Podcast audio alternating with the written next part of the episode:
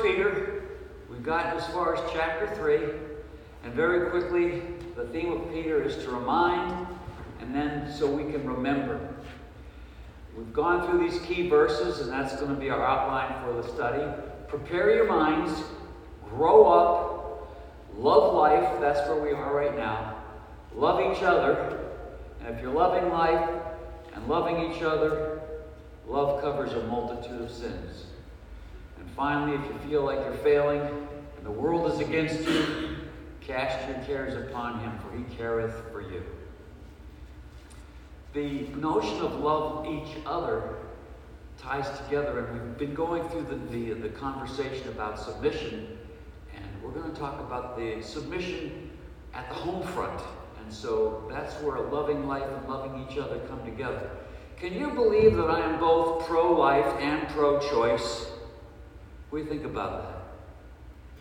There's pro life, I love life, and there's pro choice. I choose life. Our country's at a crossroads right now. And I don't want to dip into politics, but we really do need to pray for our country. The whole question of loving life is really at the heart of today's debates.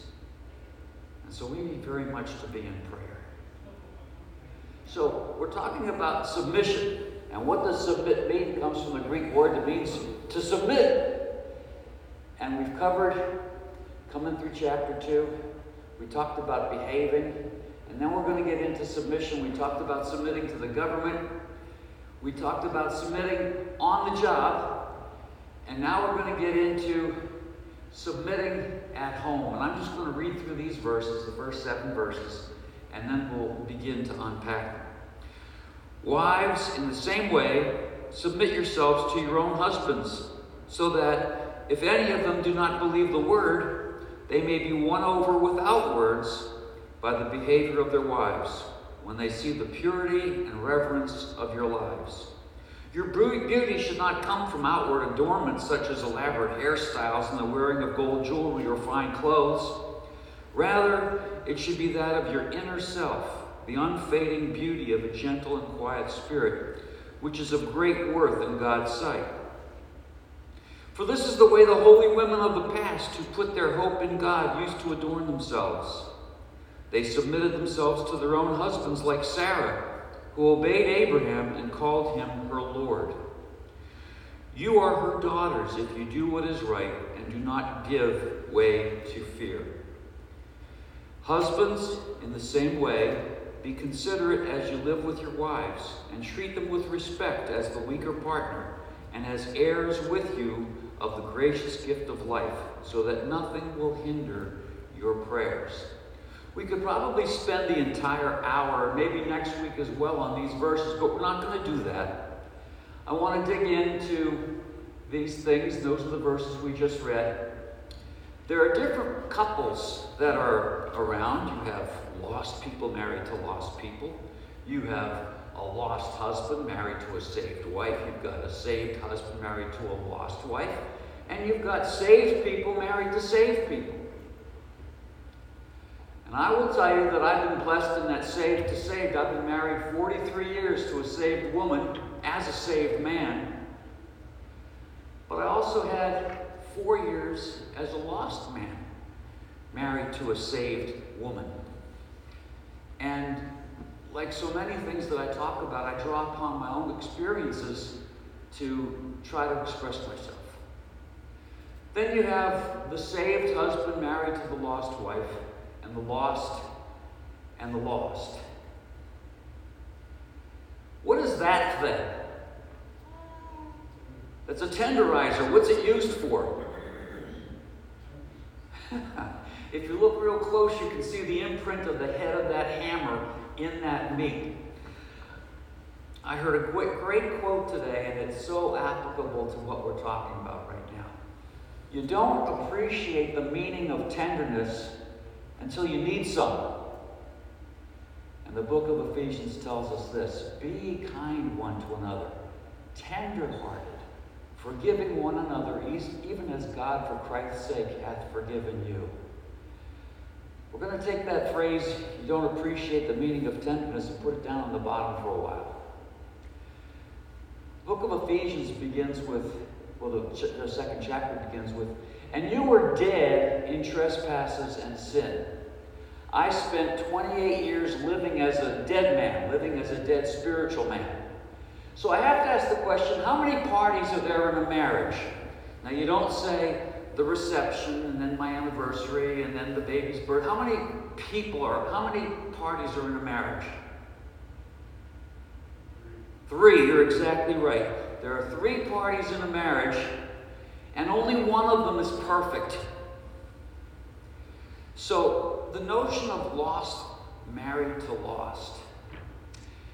If you do your studies, and 1 Corinthians chapter 7 is a great chapter on, on marriage and divorce and remarriage and those kinds of things. And all the rules and regulations seem to be pointing to at least one of the couples who is saved. But picture for yourself here's a lost person and divorced with kids. Here's a lost person, divorced, and with kids. They fall in love and get, married. And then they both get saved. How do you counsel a family like that? I heard a preacher from Alabama say this. He said, You can't unscramble eggs. And so you have a blended family and if those kids have maybe grown to be teenagers already, they had a, a, certain lifestyle that they had, and they had certain liberties that they had, and all of a sudden, dad and mom are marching to the beat of a different drummer. What are the dynamics of that family like if day one, I can do whatever I want to do, and then day two, dad and mom are both telling me, oh no, you won't? Love each other And Love covers a multitude of sins. I am so blessed that in my own family, I don't have a lost and lost situation. I can't relate to that one. But I can imagine what it's like if all of a sudden everything changes as it should. So then you have the situation of a lost husband and a saved wife. And we just read through all of that. Wives, in the same way, submit yourselves to your own husbands so that if they do not believe the word, this is talking about a saved wife and a lost husband. And I started by telling you I had four years in that situation. She did not put notes in my lunchbox the wages of sin is death, but the gift of God is eternal life. She did not put plaques on the wall, believe on the Lord Jesus Christ and thou shalt be saved. They talk about without words. I'll tell you, I've been married to a beautiful woman. I've been blessed. And I was saved without words. She didn't, you know, jab or jab or jab. I'll tell you what she did do. On Sunday afternoons, neither one of us went to church. She would turn on WCOJ, the Coatesville radio station. And there was a, a black lady that would just play gospel songs. And she had a ministry to the, to the prison, but that wasn't here nor there. But all those gospel songs were the only thing she said to me. Now, there were words spoken behind my back. You know what kinds of words they were? Her whole family prayed me into the kingdom. Took a few years, took a few lumps, took a few out and out battles, but they talked me into the kingdom. They talked to God. And so we'll continue through this process here. There you see, saved and saved, talking about the woman. Now, I once heard somebody say that there are three reasons the way a woman dresses. She dresses for her husband, or she dresses for other men, or she dresses for God. And I will tell you, I've been blessed once again to see a lot of beautiful women. I'm not talking about Miss America or anything like that. I'm talking about ladies whose countenance I could simply look and I could say, she's Christian. And it's not a denim skirt down to the ankles. That's not what it is. And it's not a covering over the head. That's not what it is. It's, it's this beam. You say, John, you've gone charismatic. It's the beam of the Holy Spirit that as these people are going through the grocery store or whatever, they just have this peace and contentment kind of thing. And that's what the Bible's talking about being adorned. And it goes a little bit deeper and it talks about jewelry and those things. And one of my favorite pastors, Doug Rowan, down in Nottingham Baptist Church, he said this. He said, I've never seen an old barn that didn't look better with a coat of paint. Now, what kind of coat of paint do you put on? You could do the thing to make yourself look like Cleopatra, but you can make yourself look nice. That's the only word I can use. Is, is nice, okay? Here we are in the dead of winter. We have no color. We're all pale, whatever. And I think just like the clothing, the face could be the same way. You can paint yourself for God, for your husband, or for other men. And once again, I've been blessed. Every once in a while, I'll see somebody I've never said this, but I've wanted to. I've wanted to say, I bet your eyes are really tired by the end of the day. Well, why is that? Because you're holding up those eyelashes all day long. But the point of the matter, it's not what I can see in terms of clothes or paint or anything else. It's the Holy Spirit. I one time I had the privilege of leading a, a husband and wife, both lost and lost, to saved and saved. And we're out to dinner, and we're just getting acquainted. He was a carpenter, and I looked at her and I said, So, what do you do for a living? She said, I'm a barmaid. And I said, We'll have to find you a different kind of job husband came to me afterwards. He said, John, I'm so glad you picked those words. And I, you know, I always open my mouth and stick it and insert, insert foot. He said, You didn't say you have to find a different job. You said, We have to find you a different job. To pull, pull that lady out of, I don't know, I don't have, haven't heard these words in, in the Protestant world, but in the Catholic world, they use the phrase the occasion of sin. Now, if I have a propensity towards drinking, I've got no business to be inside of a bar, as an example. That would be an occasion of sin.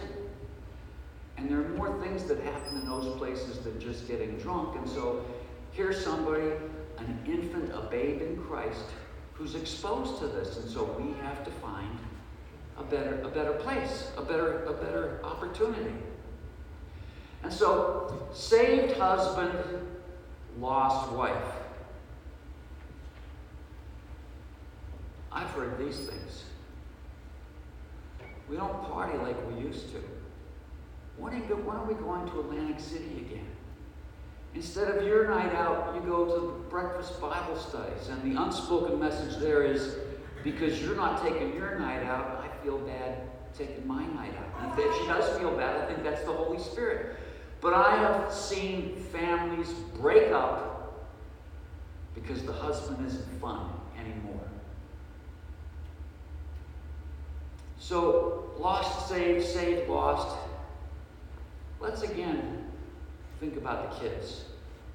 Now, one of my pet peeves, and I managed to fix it in the, in the older half with Elizabeth and Rebecca, that I didn't have to worry about it so badly in the younger half. One of my pet peeves is somebody goes, let's say to mom, and says, Mom, can I do X, Y, Z? And she says no. Then they go to dad and ask the same question. That has always bothered me. Okay, and we fixed it really early in life, and you better fix yours too, because it's going to happen. Foolishness is bound in the heart of the child. But if one of the partners is saved and one of the partners is lost, there might be a totally different set of game rules. You know, it might be something uh, simple that's being asked, like, can I go out and play? Dad might say, sure, mom might say it's snowy or it's wet or it's whatever. But that's not what I'm talking about. But the dynamic is bigger than the marriage. And we said three parties were in a marriage. Then we asked the question, how many parties are in the family? We could take three plus X, the numbers of kids. And then you have the neighborhood. And then you have what's happening at school. And you've got all these things going on. And so when we come back to the thrust of this thing, love life and love each other, and love covers a multitude of sins, you can see how these things all play together.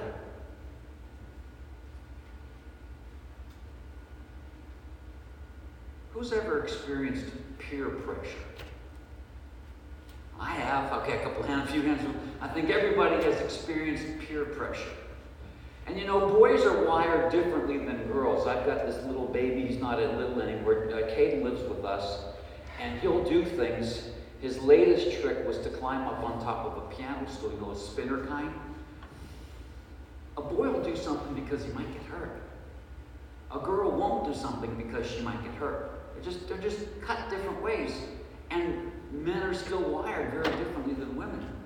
If somebody was talking about, say, a job change, the woman thinks in terms of security, the man thinks in terms of challenge. It's very different wiring.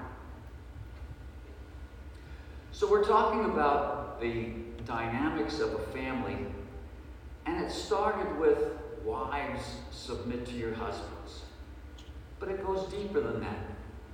And you see, we have now submission, and that was the purpose of that little cross thing.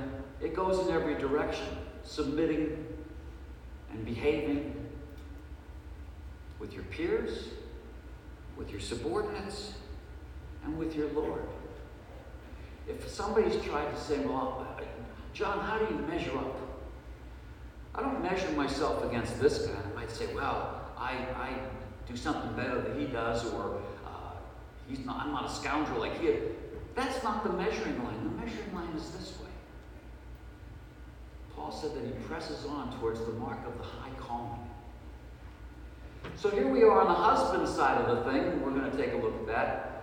Husbands, in the same way, be considerate as you love with your as you live with your wives, and treat them with respect as the weaker partner, and as heirs with you of the gracious gift of life, so that nothing will hinder your prayers. And we've done this a number of times in Sunday school, but we've got some new folks. Let, I want everybody to go like this. And I need to hear you. It's 12 degrees outside. Keep it going. What do you feel? Don't say I was feeling my other hand. What, what do you? Heat. Why? Because of friction. That's exactly right.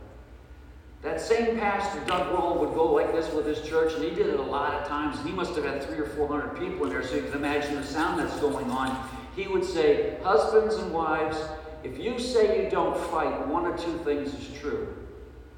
You either lying, or you don't love her, or you don't love him. There's going to be friction there. That's why the book of Ephesians says, Be angry, sin not, but let not the sun go down on your wrath. Yeah, there's going to be friction. I still have a new, an old nature. She still has an old nature. We both have new natures, and there's there are three of us in that marriage triangle.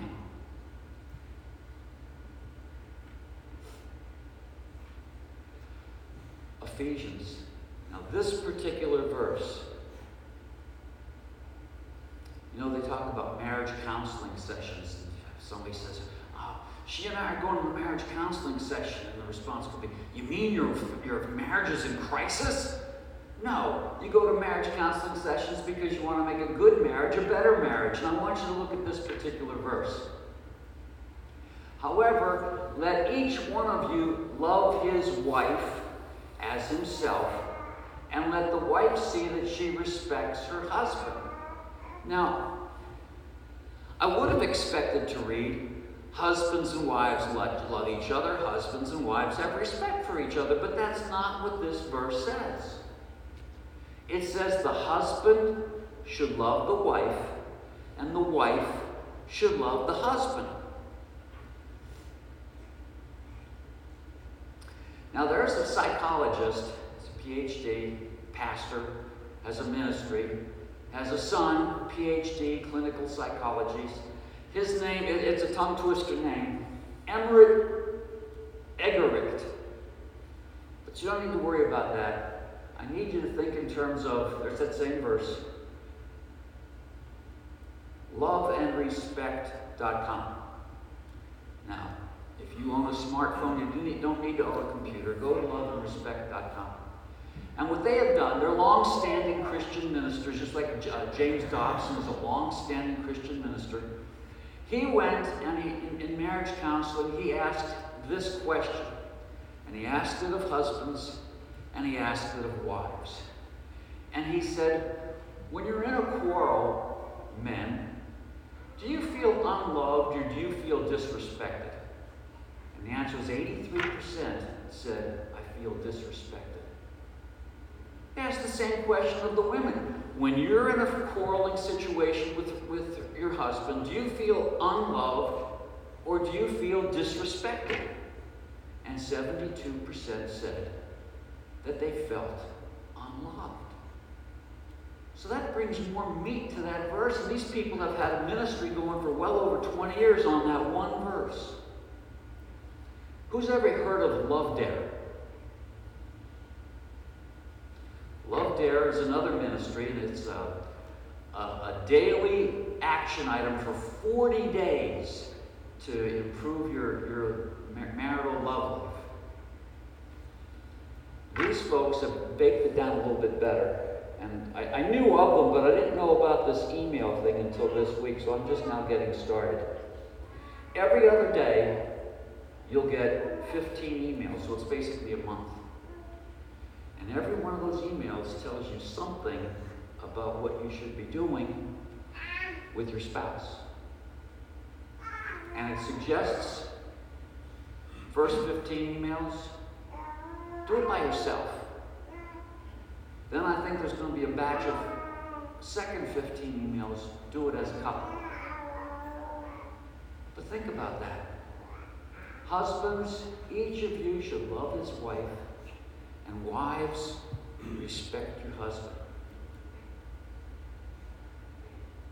Now that's sometimes difficult because the difficulty began all the way back in the Garden of Eden. In the Garden of Eden, Eve ate of the fruit. Adam was there. He was being passive husband. Adam also ate the fruit, and their eyes were opened. The time of the curse came in chapter 3 and in the curse, the Lord said that Adam, you're going to work by the sweat of your face, and we, Eve, you're going to have pain during childbirth, and your desire will be toward your husband. Now, that doesn't mean a sexual desire. That should have been there well before the fall, because they were told to go forth and multiply. That's talking about the wife is cursed to want to be in charge of the husband. And so to do that respect thing becomes especially difficult. Now, there's this other thing called your, your love language. Everybody has a different kind of love language. Somebody likes to see it in words. Somebody likes to see it in gifts. I'll tell you, Jenny's love language is effort. And I've told you many, many times, I'm not, I'm not very handy. But she appreciates the effort. Okay, I can manage to mow the lawn if the mower works. But when the, when the mower breaks down, I have to tinker with it for a while because otherwise I don't, I don't get any points. Her love language is effort. So finally, all of you, if we had those other hands were going like this, there's a different set of hands. And I want you to notice if you look really, really closely, that looks like a, an old man's hand holding an old lady's hand. Jenny was 19 years old when I married her. Now she's 100 years old. And she's not wrinkled like that yet. And she's not arthritic like that at all.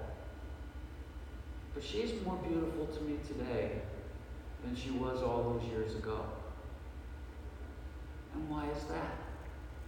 Because of her outward adornment. Because of the respect she gives me, whether I've earned it or not. Because of her ability to testify to me without words, even though I am a believer of the word.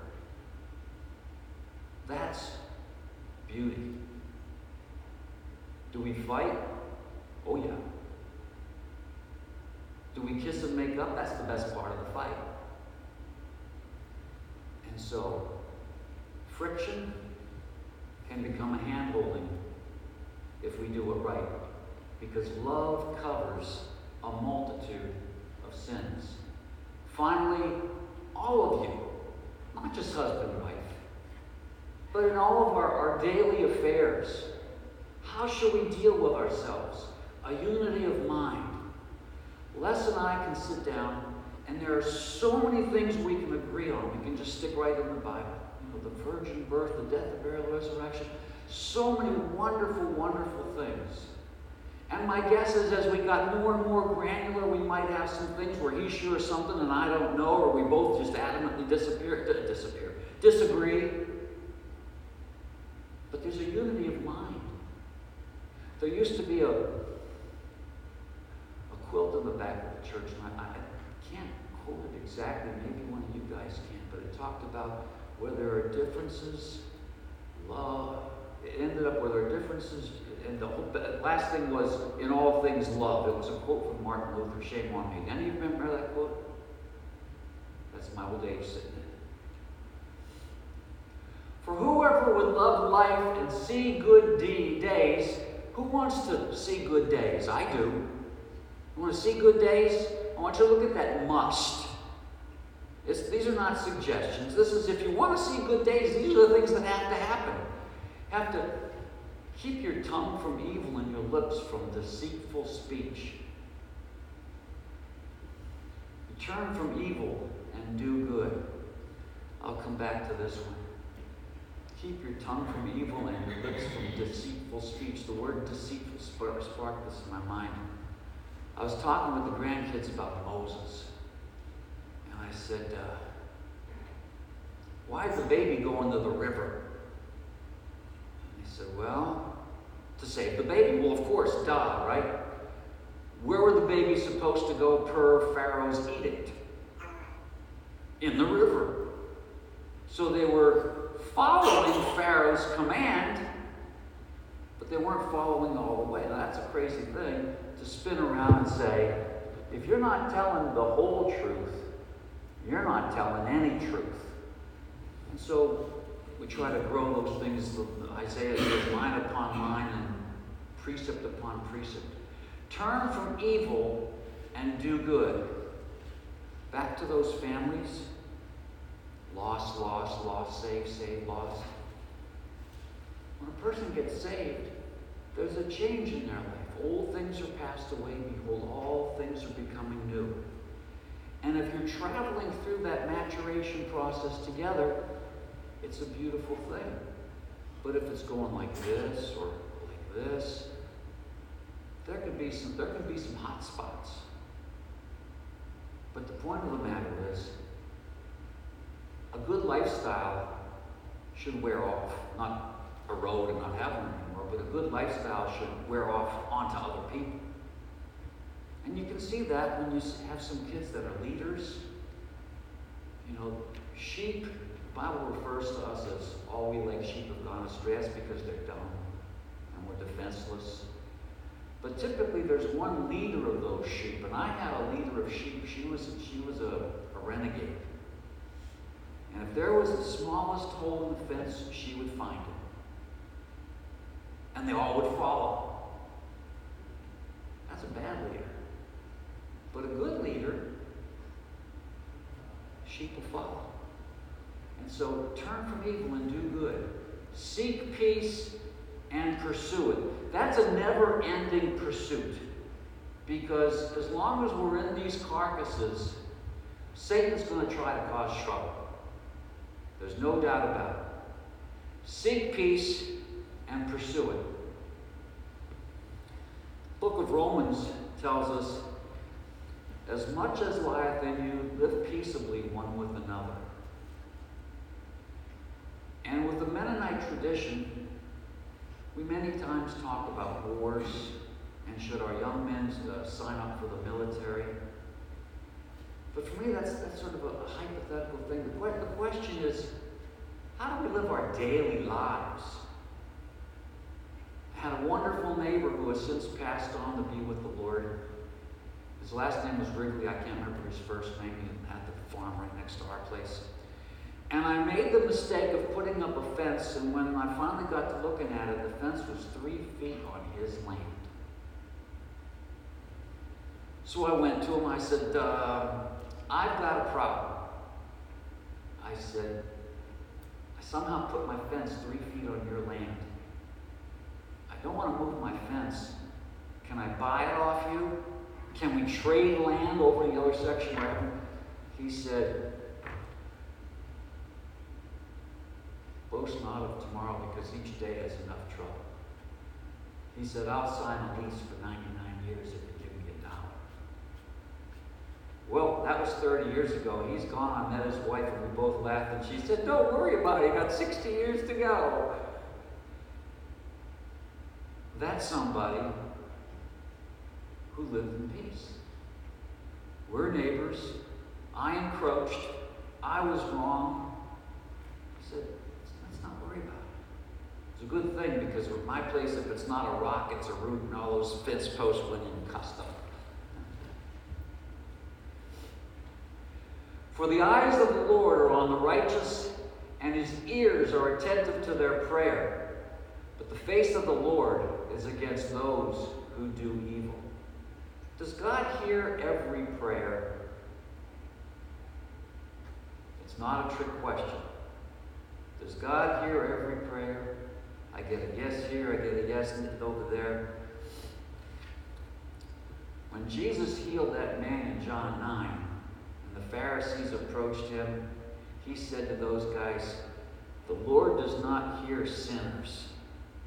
Psalm 66 says, If I regard iniquity in my heart, the Lord will not hear me. And there are other verses that go along that line. If I'm looking for prayers to be answered, there's that must. Keep your tongue from evil, your lips from deceitful uh, speech. Turn from evil, do good, seek peace, and pursue it. But in your hearts, revere Christ as Lord. Always be prepared to give an answer to everyone who asks you to give the reason for the hope that you have, but do this with gentleness. And there's that word respect again. Now, I found that an interesting piece because there's this heart. You, you don't tell me that's a heart of stone. It's a heart of transparency. Don't be an undercover Christian where you only identi- identify yourself as a Christian under duress. Be open. At work, I don't have to tell people that I'm a Christian. Somehow they figure it out. I get into conversations when the opportunity's there. And there are people, let's say mixed company, somebody will tell a, an off color joke or use a, a, word that's not in my vocabulary. And more often than not, if there's a lady here, they'll say, I'm sorry. I don't think they think I'm a lady, but many times people apologize to me for the joke or the words. It's, it's a, a crazy thing. I'm a transparent Christian. Do I have to be a PhD from Dallas Theological Seminary to tell people about my Jesus? The woman at Weldon, she wasn't even a, a Sunday schooler. She was living a pretty rough life and she went back into that town. She said, Come see a man who told me all the things I ever did. Can this be the Christ? The Bible says that many believed because of her word and they came out to meet Jesus. And the Bible says many more believed Jesus. So it talks about the reason for hope. Why do we why do we talk about that stuff? You know, we live in depressing times. I started this thing by saying we need to pray for our country. What kind of hope do we have? What, what do I have that people would look to me and say, there's something special about that guy? Here's our outline a lively hope, a righteous hope, a firm and a trusting hope, And the book of Titus tells us a blessed hope. We should live soberly, righteously, and godly. Looking forward to that blessed hope. You can talk about climate change. You can talk about Supreme Court things.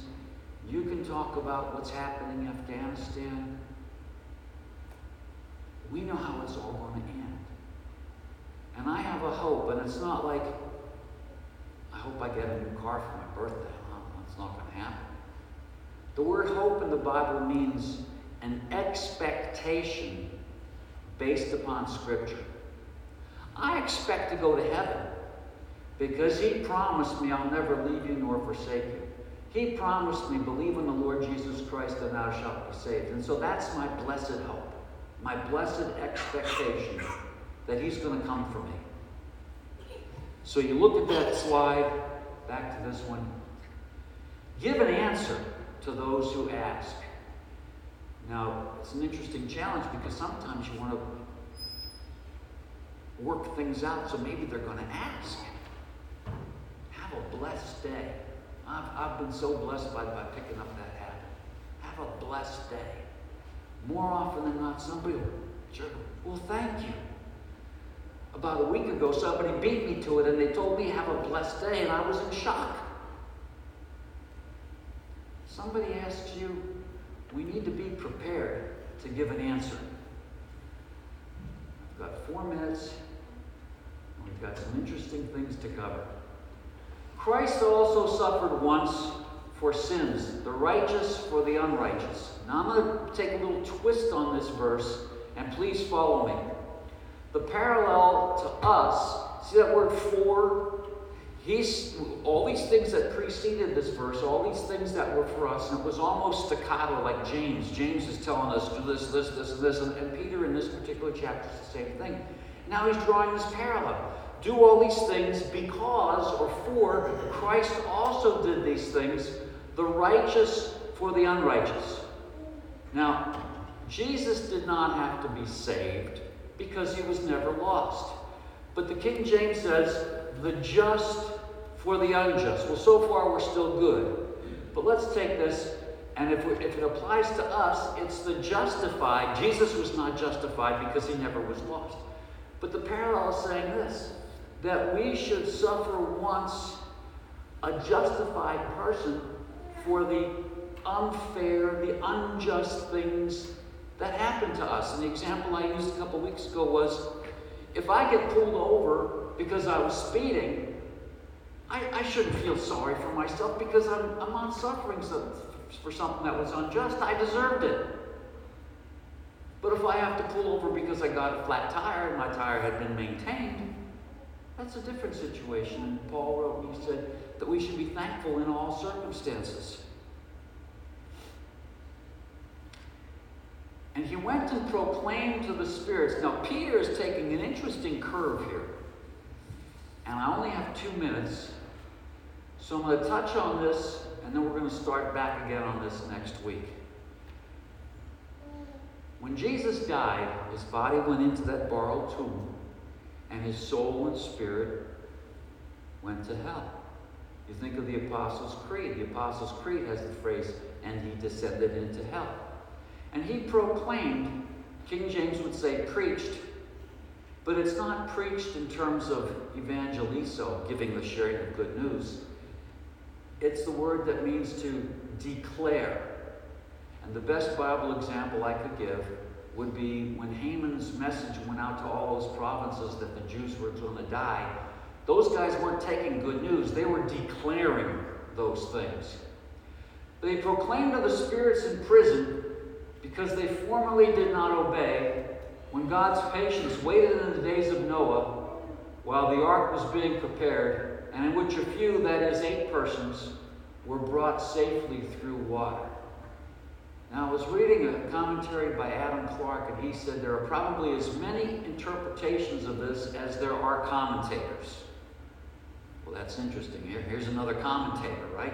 Haven't published anything, but I'm a commentator. How long did it take to build the ark? The simple answer is 120 years. Although a verse doesn't say that they started building the ark, it simply said there was 120 years that was talking about the Lord's patience. What was happening on earth at that time? The Lord saw that the wickedness of man was great in the earth, and that every intention of the thoughts of his heart was on evil continually. So 120 years, and God is showing his patience towards man, and man is going downhill. What was remarkable, what was more remarkable than that? The Nephilim. A lot of people say, and uh, you could translate that word giants, and King James, I think, uses the word giants. The Nephilim were on the earth. And then the question becomes who were the Nephilim? And I'm one minute over. Do your research. We'll talk again next week, Lord willing.